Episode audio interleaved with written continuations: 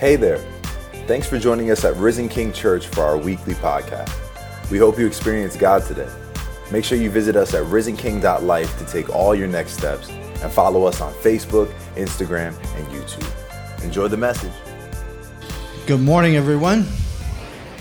We've just finished up our, our fall series on walking and being led by the Holy Spirit. I want to remind you of a couple of things. One is the Holy Spirit is utterly committed to the mission of Jesus. Everything that he is, everything he has, has been united to the mission of Jesus. So the work of the Holy Spirit is always to make you more conscious of, more intimate with the Lord Jesus Christ. J.I. Packer, who's a great theologian, explained it this way when you see a beautiful building at night lit up, you don't go, oh, what a spotlight. You go, oh, what a beautiful building. And the Holy Spirit loves to spotlight the Lord Jesus Christ, his life, his work, his ministry. And so, over the course of the Sundays leading up to Christmas Eve, we're doing a spotlight on the names of Jesus as revealed in the scripture.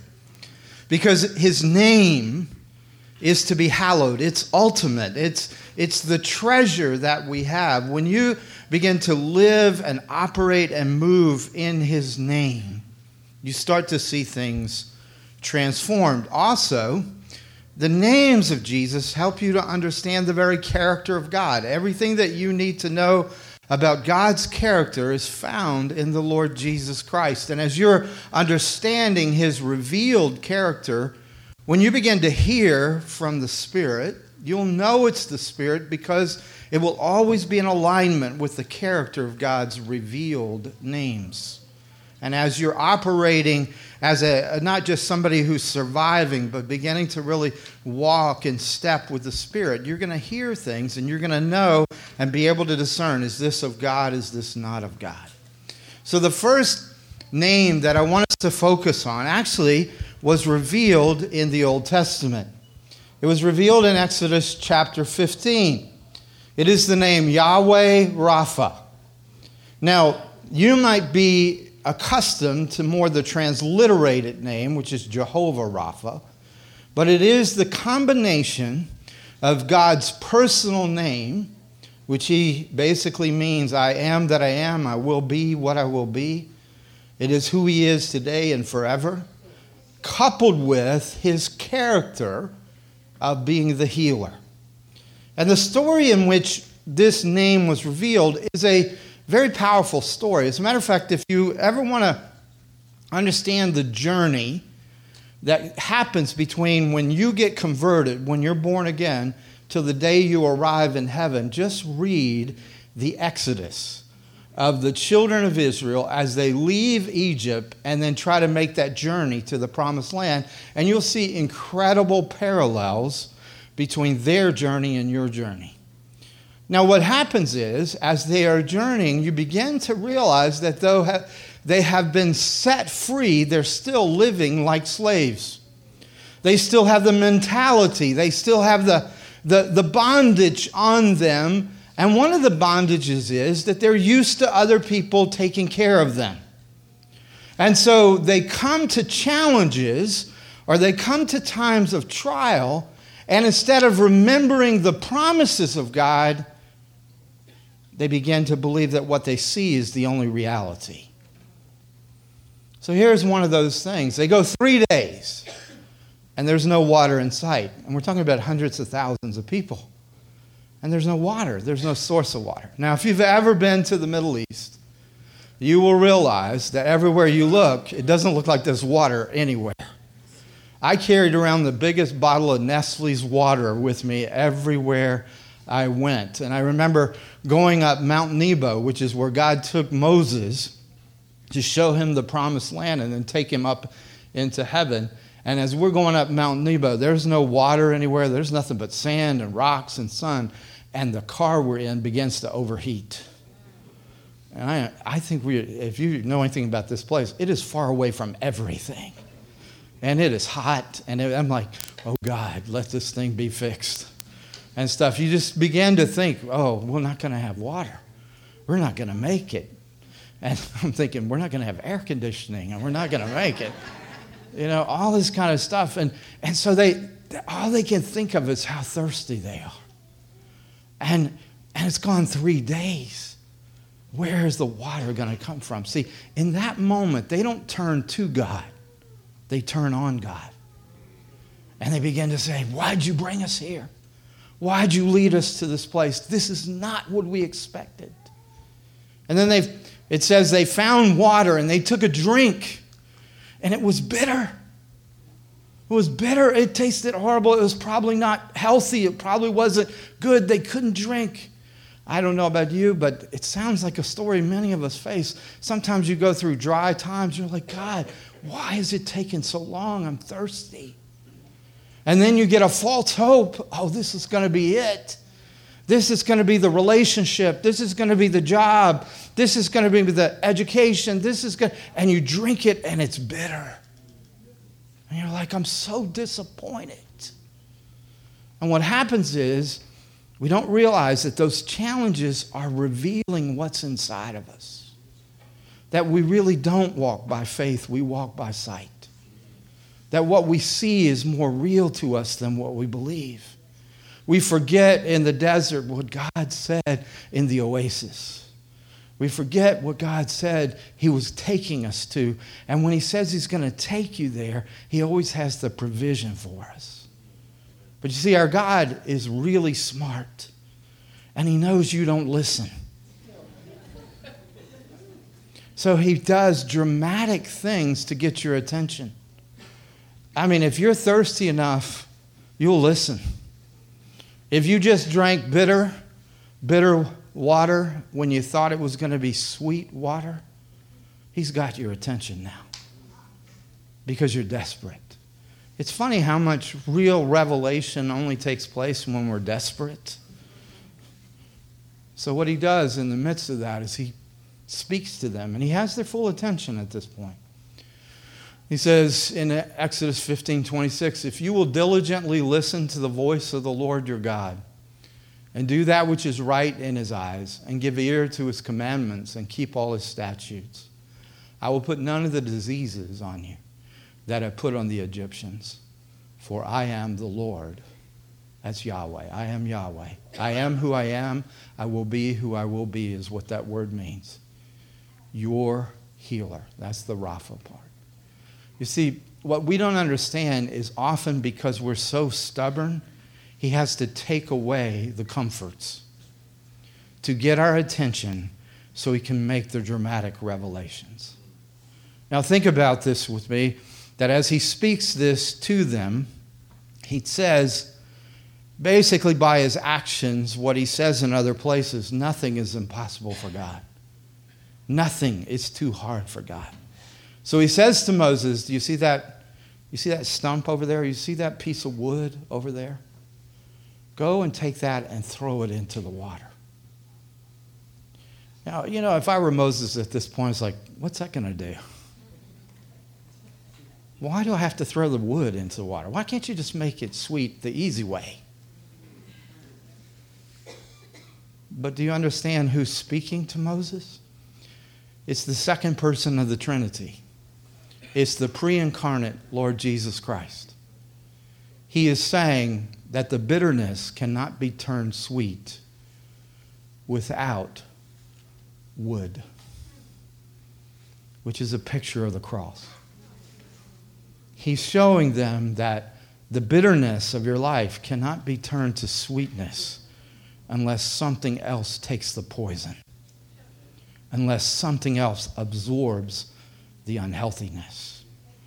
This is Jesus speaking to his people, saying, It will take a cross to turn your thirst into satisfaction. It will take a cross to turn the bitterness of your life into sweetness. But look at the promise. If you will just listen to the Lord your God, if you will just be obedient, he says, you won't get sick. You would think that would make people listen. You would think that kind of promise would make people obedient. But instead, the rest of the Old Testament is how they never listened. how they never were obedient. So we come today. We come today because God didn't choose to exclude the disobedient. God didn't choose to exclude the stubborn and the ones who have trouble listening. As a matter of fact, when the people of God became the most hard hearted, when they became the least listening generation of all time, he says, Look, I'm going to make a new covenant with you. And it's not going to be like the old covenant. And here's what he says I'm going to make the covenant, I'm going to keep the covenant for you and then I'm going to give you the benefits of the covenant. That is so amazing, isn't it? That's why we're here this morning. We're, we're really centering this service all around this table. Because our Lord Jesus Christ, who made an offer that's unbelievable, I'll keep you from your sicknesses if you'll just listen. I'll keep you from all the diseases that you saw in Egypt if you'll just obey me. And they couldn't do it. And if you think you're different from them, you're not. And so he said, Look, I so much want to have a love relationship with you. I so much want to have intimacy with you. Then I will make a new covenant with you. And I'll keep the covenant. And I'll take the curses on myself Cursed is everyone who hangs on a tree, the Bible says. And I'll take your bitterness and I'll give you my sweetness. I'll be treated as you deserve so that now you can be treated as I deserve. All the benefits of the covenant. Now, I'm going to say something to you. I could not explain that better, and you're just sitting there.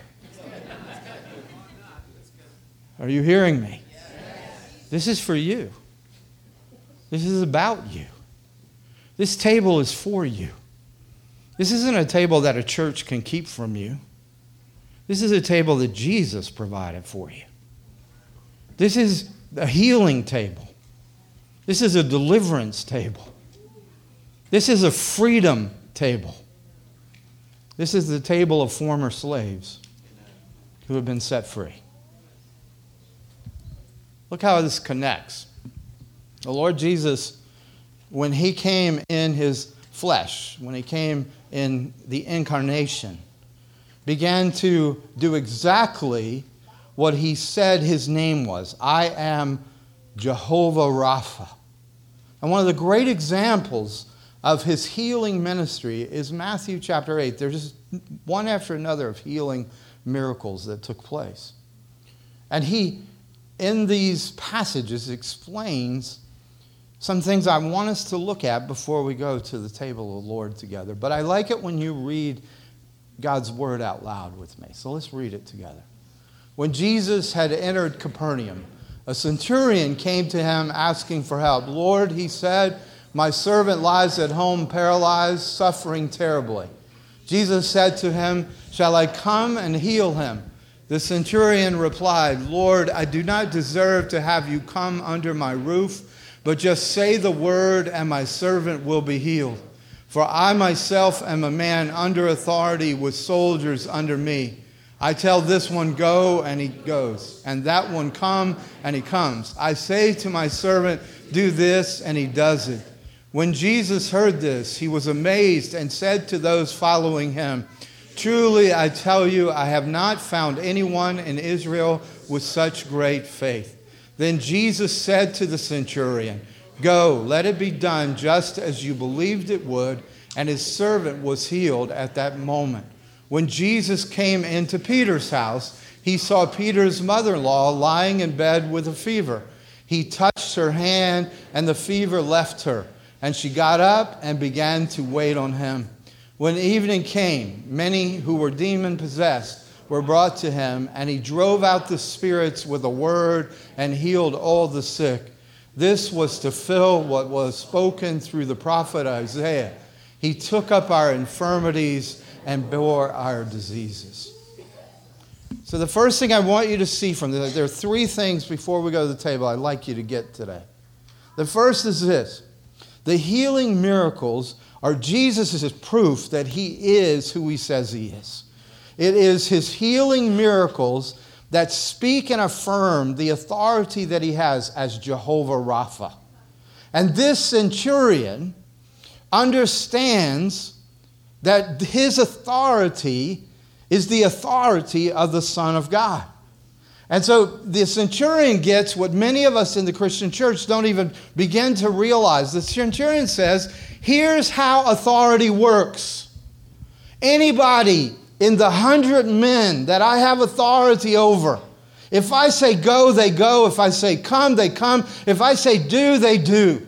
That's authority, he says. But you're the Son of God. You don't have authority over a hundred men, you have authority over the whole world, and even over the demonic world and the angelic world. And when you say go, they go. And when you say do, they do. That's what the centurion understood. He understood the authority of the Lord Jesus Christ, and he said, You don't even have to come to my house. All you have to do is say the words. But what you and I don't seem to understand is that in the realm of your assignment, in the realm that Jesus has placed you, you have his authority. You have permission to use his name. What do we do with that authority, though? We ask him to do what we have been tasked with doing. Instead of believing that I have authority over my assignment like the centurion did. I begin to say, Oh Lord, will you deliver my family? Oh God, will you save this? Or will you do that? Or will you do this? And God says, No, I've given that task to you. You speak with authority. You say come. You say go. The Word of God says when you bind something which is saying go, it is bound in heaven. It says when you want something to come, it says loose and it will be loose in heaven. That's the authority that you have. And yet we keep throwing it back to God and wondering why He doesn't answer our prayers. Do you understand? You have the kingdom in your heart, which means you have an indicator and a touch of heaven in your heart. So that wherever you are, you can loose what is true of heaven within the realm that you have assignment. Anywhere you have assignment, the Lord always gives authority. You understand, our God is not a bad boss, He's a good boss. I've had bad bosses where they gave me responsibility but would not give me authority. So I got the blame, but I didn't have the power to make changes. I hate those kind of jobs. Actually, I won't take those kind of jobs. I'll just tell you that. If you're going to give me a, a responsibility, you better give me authority. Because if I'm going to get the blame, I might as well do it my way. That you don't even have to go to counseling now.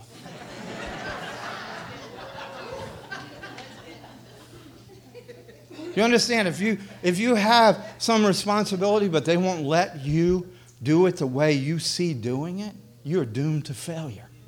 That's a bad boss. Plus, it's a boss who really wants the credit when it goes right and wants to give you the blame when it goes wrong. That's unholy. It's unhealthy. Our God is not like that. If He's given you responsibility, He's also given you authority.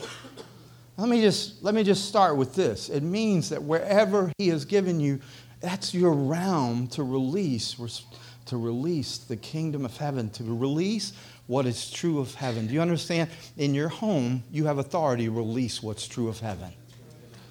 It's funny how many people come up to me and say, "Oh God, how can my oh Mike, how can I pray to God to change my spouse?" I have a list. I've been fasting and praying this list of how to change this, this, you know, this person that I live with. And I'm like, look, every single person that's in your life has a will and a responsibility that has to do with their own will. If you try to manipulate, dominate, or in some way intimidate their will, you have become as bad as they are.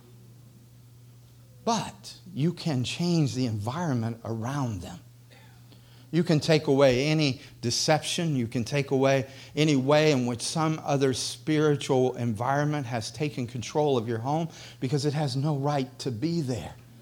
But what happens to many of us is we begin to say, I've been three days without any water, and we start complaining. Oh, I thought this was going to be the relationship, and we get bitter.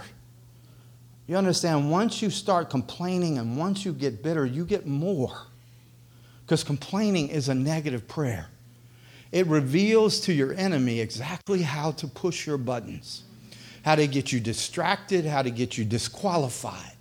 But if you'll get back on track and say, wait a minute, I have authority. I can release what's true of heaven in my home. I can release what's true of the kingdom of heaven at my school, at my work, with my friends.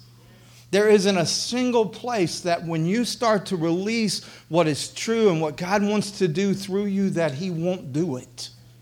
But if you keep praying for Him to do it, He said, I put you there to do it. And guess what? He will make your bitterness into sweetness.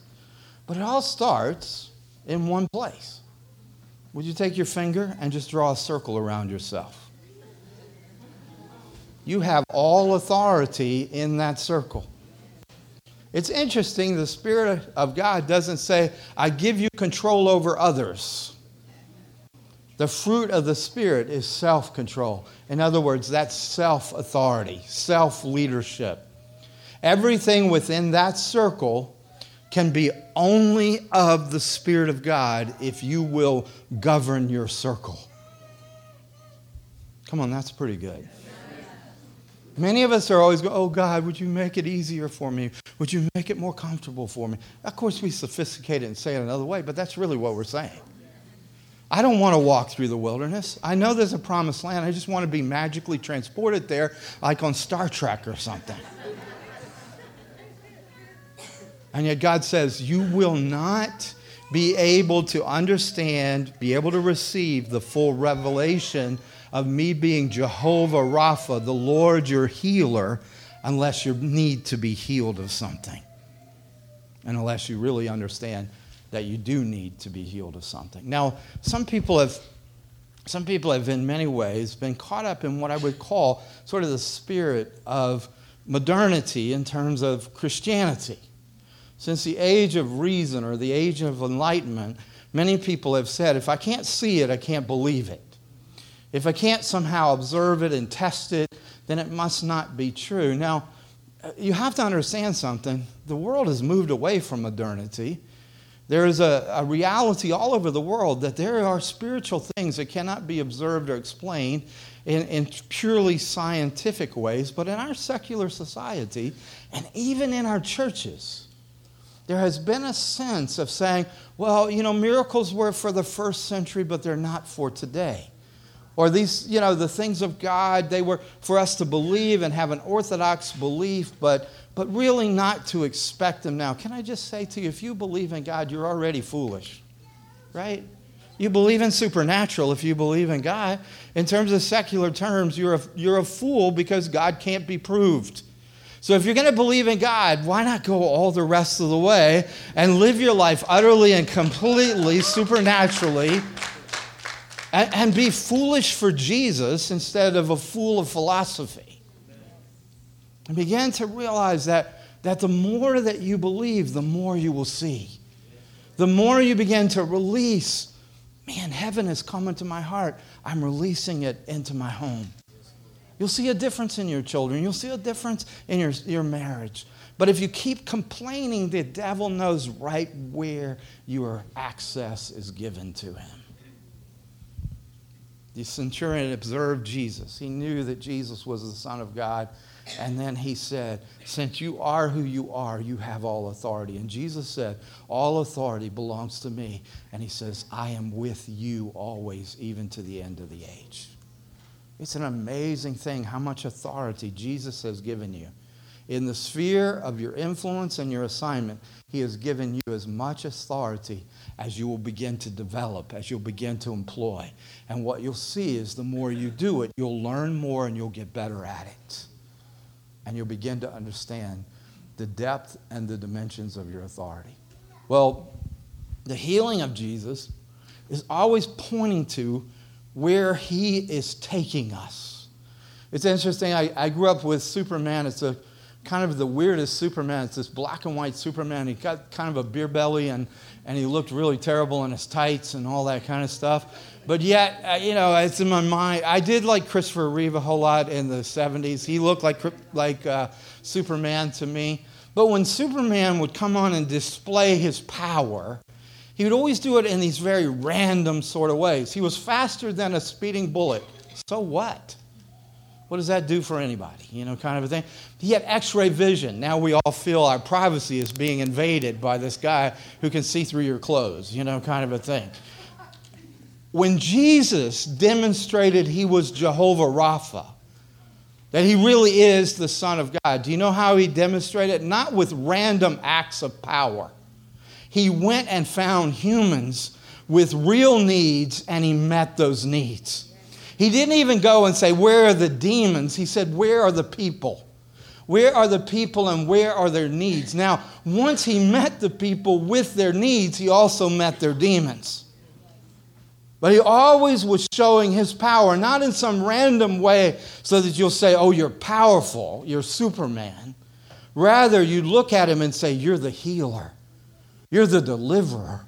You're the Savior. So I don't know if you've ever thought through this, but that scripture said he healed all their diseases. The presence of Jesus in a region meant disease had to go.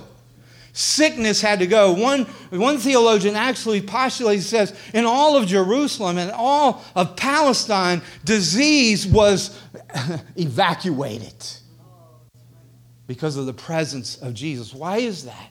It is not because he was suspending the natural order, it's because he was restoring what God had intended. You see, you see, death is not your friend. It's not the natural order. It's a part of the curse. Sickness is not the sweet will of God. It's a part of the decay of death, which is part of the curse. You're not called to embrace it, you're called to fight against it. If it were the sweet thing of God, then when Lazarus died, Jesus would have rejoiced. But when Lazarus, his friend, died, it says he wept. Some of you, it's the only Bible verse you know because it's the shortest one in all the Bible. But Jesus wept, right? He cried out. He was passionate about it. And then Lazarus was supposed to be there. Jesus was supposed to be there. Death was the uninvited guest. And so Jesus called out and he said, Lazarus, come forth. I'm bringing forth something else, huh? I'm scaring myself right now. You know why he said he had to say, Lazarus, come forth? Because if he had said, just come forth, every dead person would have come forth because that's the authority he has over death. That's the power he had over death. So he said, Lazarus, come forth. You understand? In that moment, he disinvited death. See, we have believed this Lion King malarkey that it's the circle of life. No, it's the curse of life that you die. Life is a blessing, death is not. And the decay that comes from death is not your friend, it's your enemy. And Jesus didn't come and say, hey, it's lovely that you die. It's lovely that you're sick. When he was present, death could not stay.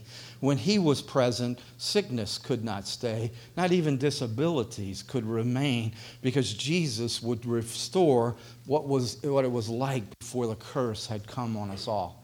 Again, I am not saying that every sickness is a result of your disobedience, but it is a result of the ultimate sense that we are under a curse.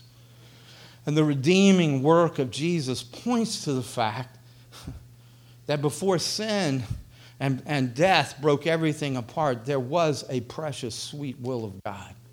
That you and I would prosper, that we would live in abundance, that we would live with purpose, that we would flourish. That was always the purpose and the plan of, of God, and sin destroyed that. And if, if I could just illustrate this one more thing for you.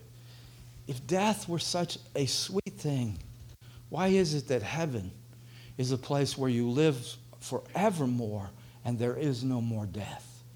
If sickness is such a sweet thing, why is it not a part of eternity for those who live forever with the Lord? It says that it is a place where there'll be no more sickness, no more tears, no more pain.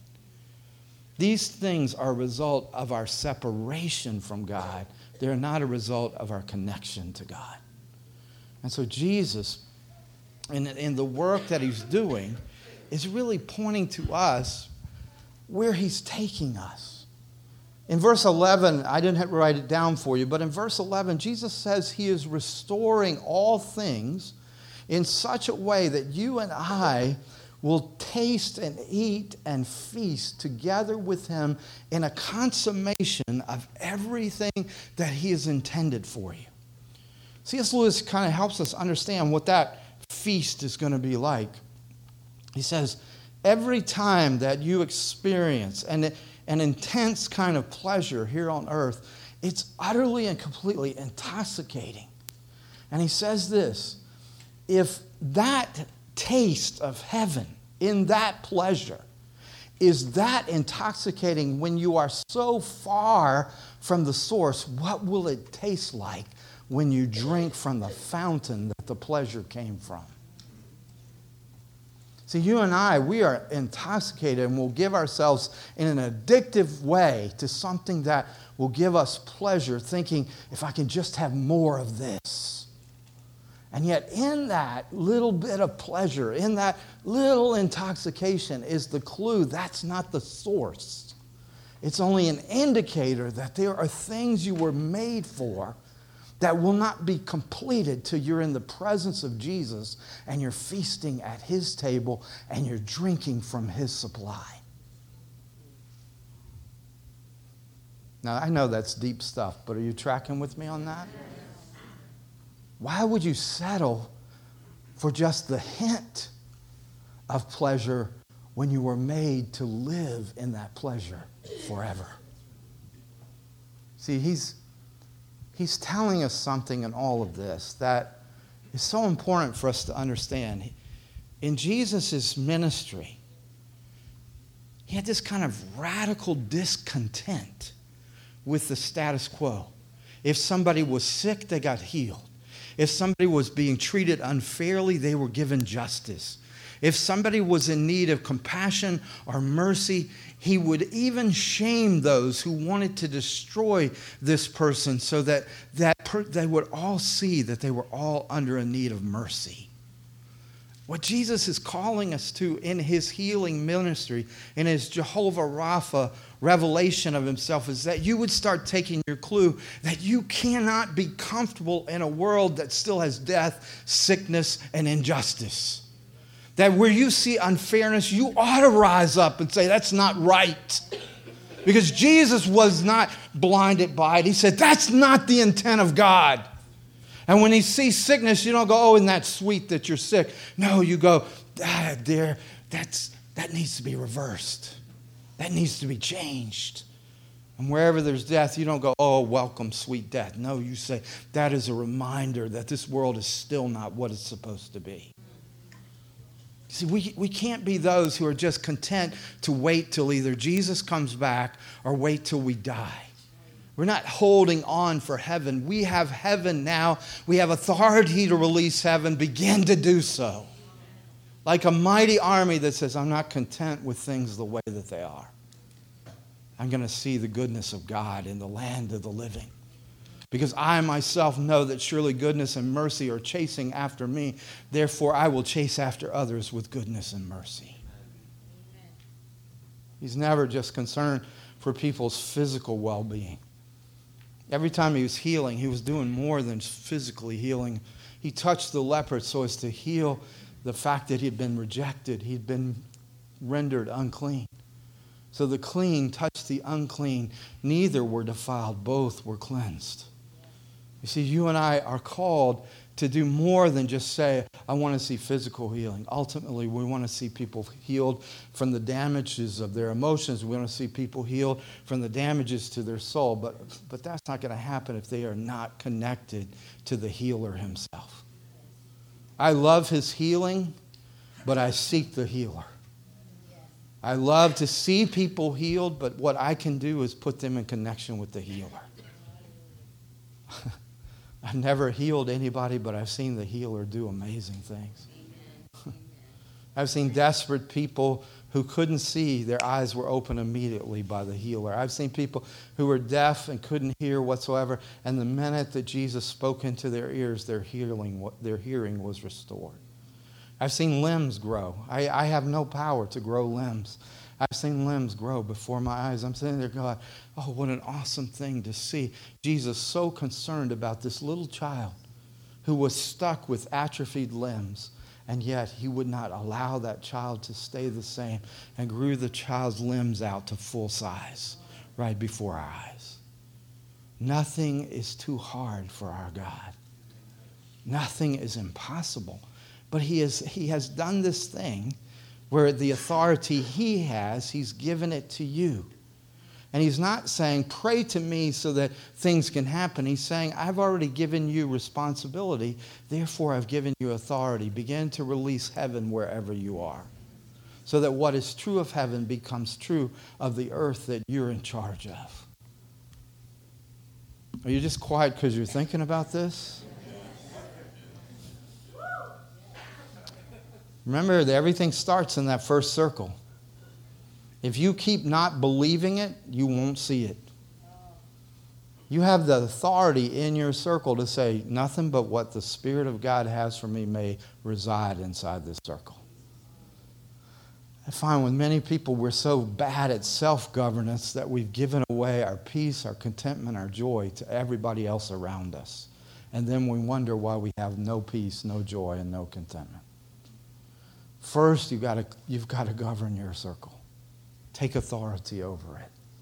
Well, uh, I want to I want to finish the Jesus' third thing is that his healing shows us how he saves us. In, in this passage, you start to see a contrast. And eh, most of us, what we want, what the people of Israel wanted, is they wanted to be powerful and invulnerable. What, they, what many of us want is we, we begin to think if I have enough money, nobody can mess with me.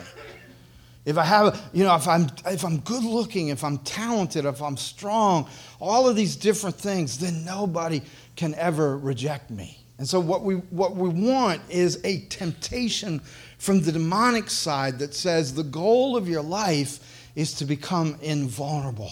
How do I know this? Because that's how he tempted Jesus.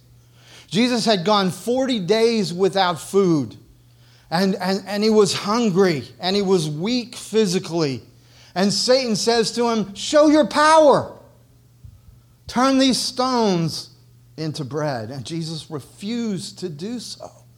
Jesus refused to let go of his vulnerability in order to become powerful. Again, Satan said, Hey, throw yourself off of the pinnacle of the temple, you will show everybody how powerful you are, and they'll all follow you. And Jesus said, No, that is not how I will fulfill my mission. I won't fulfill my mission by showing I'm powerful. I will fulfill my mission by showing how vulnerable I am. And then Satan says, Look, just, let's just get this over with. Here are the kingdoms of the earth. I'll give them to you. And Jesus said, No, that is not how I will accomplish. I will not accomplish my mission by being invulnerable. I will only accomplish my mission by being killable. You see, the vulnerability of Jesus is how he accomplished. Even when he rode into Jerusalem like a king, he rode in as a king to be led like a lamb to the slaughter. Are you, are you tracking with me on this? See, the problem in so many churches is we have fallen for Satan's temptation. we come into church, how you doing? Oh, I'm fine. And you know, oh, God is good. Oh, yeah, but he wasn't that good in your minivan on the way here. You two were fighting like dog, cats and dogs. You hate your children. Your children hate you. I don't know that that's so good. See, you can't get healed if you keep saying the poison water tastes sweet. You can only get healed when you say, It's bitter, God. I'm thirsty, God. He's not, he's not giving you random trials, friends. He's giving you intentional curriculum to show where your weakness is, and He is asking, Will you embrace your vulnerability? Will you bring the truth out into the light so it can be healed? Do you understand? The secrets you have, everybody else has those secrets. The brokenness you have, everybody around you is just as broken. We're all bankrupt. Why would we need a Savior if we have it all together? And yet, some reason, the American church is all about being invulnerable. It's all about being powerful. It's all about having it together. Do you understand? He's going to take you through three days of no water so you'll learn you can't live without Him. He will sometimes let you drink the poison just so you'll know there is no living water without Him. And you and I, we curse Him for it because we want Him to make us look good. We don't look good, we look broken. And it's okay. He came for the broken. This table is not for the good. They don't need this table. It's not for the well. They don't need this table. This table is for people who can't listen, which I'm noticing some of you can't today. this is the table for those who, even when they listen, still don't do what they heard. This is the table for the people who can't keep it together even after they have amazing experiences with God. It seems to spill out and you get right back to some of the old habits again. This is not for the table who have it together. This is for the people who can't get it together. it's interesting how many of us live in hell when we could start living in heaven. But it's funny how much time we spend giving other people hell and wondering why they don't want heaven.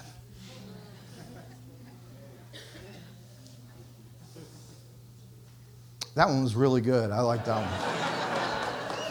I never heard that. I, I thought of that in the first service. I like that must be the Holy Spirit. See, the problem is for many of us, we're so afraid of being known as vulnerable. Because then we're afraid people will exploit that. We're so afraid of known, being known as broken because we're afraid that nobody will love us. Here's the thing I know is the one who loves you knows you all the way to the bottom, and he loves you all the way to the top. Why do I know that? Because it says that when he saved us, he became us. He who knew no sin became sin so that I might become the right. In other words, he bore what I am. He bore what I have. He bore it. He became it. In other words, the God of glory, the very Son of the Most High God, became my petty jealousy. He became my perversion. He became my immorality. He became, you know, my road rage on the Palisades. But not only that, it says he became my arthritis and he became my diabetes and he became my cancer and he became my heart issues and he became all those things that the Son of God became pimples for us. I mean, think about all the things that afflict you and make you feel less than. He became all those things because he loved you that much that he didn't want you to bear it by yourself. He wanted to bear it for you. Surely he bore our iniquities, that's our sins. And he bore our, our infirmities, that's our weaknesses, our physical issues. And then it says, and he carried our sorrows, that's our broken emotional places. He became those things so that you could become the righteousness of God. It's only broken people to whom his beauty of bearing is applied. No one else. You don't get this if you don't want it. You only get this when you go, I can't go another three days without water. I can't keep drinking this bitter stuff. And then he takes the wood of the cross and he throws it into the bitter place. And your bitterness becomes sweetness. He redeems even what the locusts have eaten. But he also teaches us to begin to bear each other's life in that way. See, it would be an awesome thing, wouldn't it be, if you could just fix everybody? But that's not how it works. They still have a will, they still have choices, they still are able to make stupid choices just like you and me. But what God says is, Will you bear others' burdens like I have carried your burdens? And, and this is such a, it's such a way to bring heaven into earth. And it transformed the world. One of the examples, this is what I want to close with, is the question was asked how did the Christian church that started with this 120 people in the upper room become a dominant religion of the world or a dominant faith? And one of the writers, histor- uh, historical writers, is Rodney Stark. And he talks about this plague in Rome. It says, This plague, which many scientists believe to have been smallpox, raged from 250 AD through 280 AD.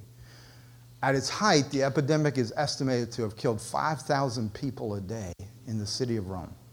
Among them were two Roman emperors, Hostilian and Claudius II Gothicus. Cyprian writes in On Mortality of the effects of the plague.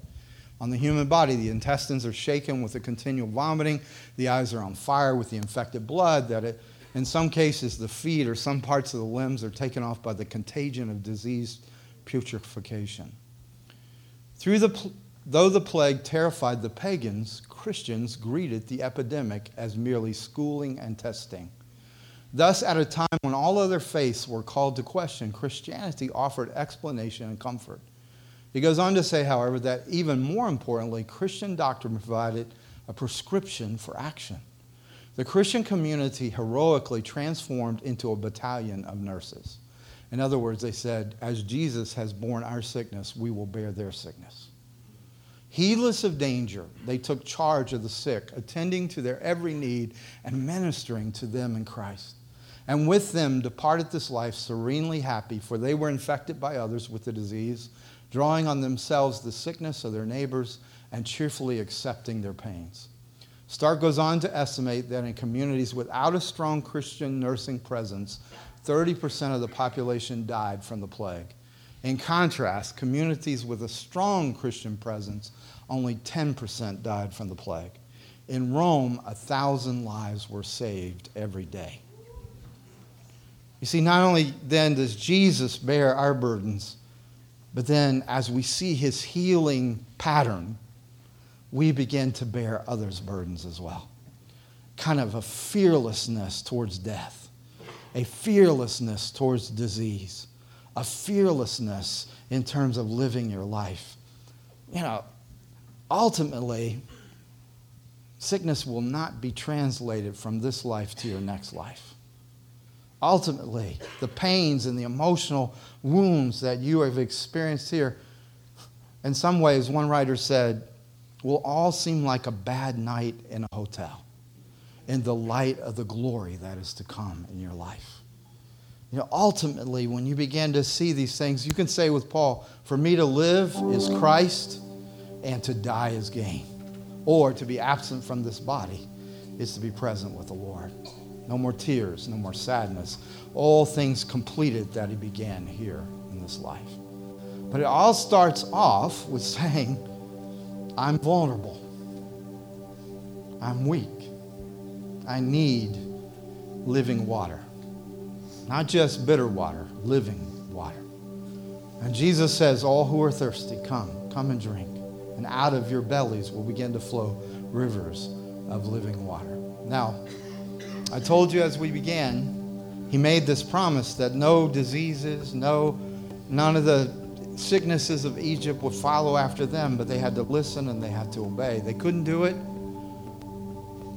I think if I were God, I would say, okay, I'm done with you people.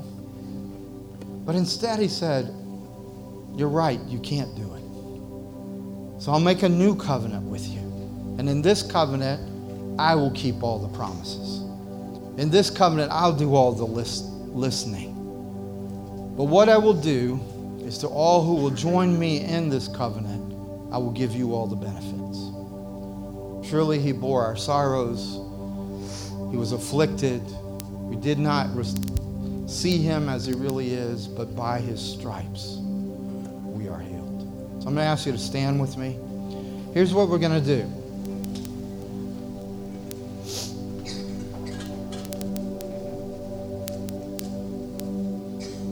We're going to take some time together. We have two songs that we want to worship the Lord with in conclusion of our service. If you guys will help me out here. Just yeah, we'll just do four corners like a basketball team.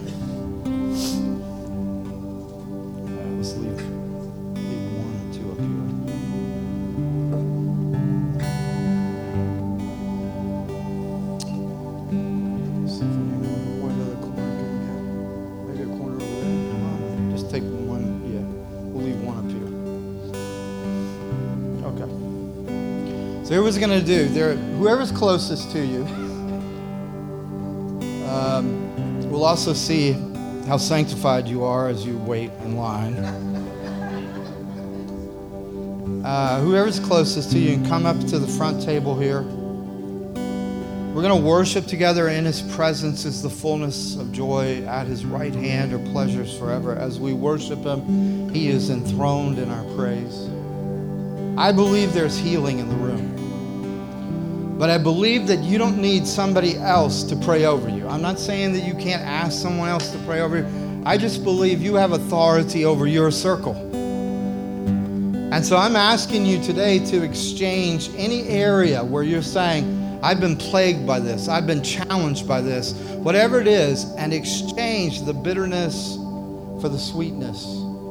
To let the exchange take place where Jesus says, This is my body, but it's broken for you. So you receive what he's done for you and you give him what's, you know, what is broken in you and let him transform physically, emotionally. And it's at this table, he said, This is the new covenant. This is what you couldn't keep, I'm keeping for you, this new covenant. And he said, It's in my blood, not your blood, for the forgiveness of sins. So if you leave here today with guilt and shame, you've, you've not exchanged what you need to exchange. When there is forgiveness, there's nothing left to pay. You are saying, You paid it all. It is honoring to Him to give Him your guilt. It is glorifying to Him for you to say, I'm not leaving here with my shame. But you've got to do this. This is not something someone else can do for you. If you've decided that your life is, is a bitter water, then I can't make it sweet. Because you've decided that you identify yourself personally, you identify yourself with your bitterness. And, and some of us have believed a lie that the more bitter our life is, the more worthwhile, the more important we are. And we've given in to this lie that this is what makes me me. Let me tell you something. It's time to separate yourself from these weaknesses that are going to keep you from your destiny and keep you from flourishing. There's a feast that's waiting for you for which God wants to give you taste of right now. He knew we struggled, friends. So he gave us something to eat and he gave us something to drink. So as you're eating, it's going to go down into the, you know, the depths of your digestive system, but it's really needing to go down into your heart. I exchange my broken body for your glorious body. I exchange my wounded soul, my wounded heart for your beautiful, precious blood that cleanses me of my guilt and my shame. So, would you do this as we worship together? Would you take both elements and then bring them back and worship, worship with them in your hand?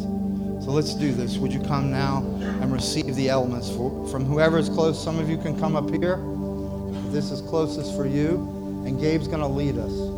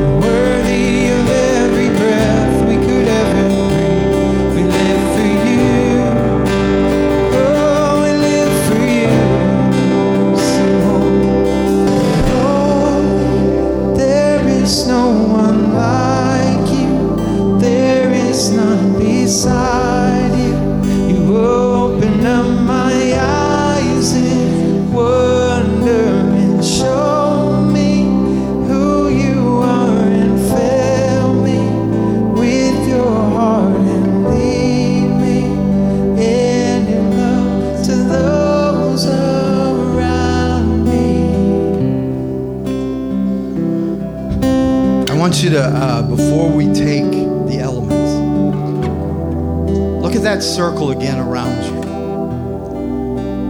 The centurion understood his circle. He said, If I say go, they go. If I say come, they come. If I say do, they do. It's time for you to take authority over that circle. So, would you say this with me? In the name of the Lord Jesus Christ, who gave me permission to use his name to accomplish my assignment. I take authority over my circle.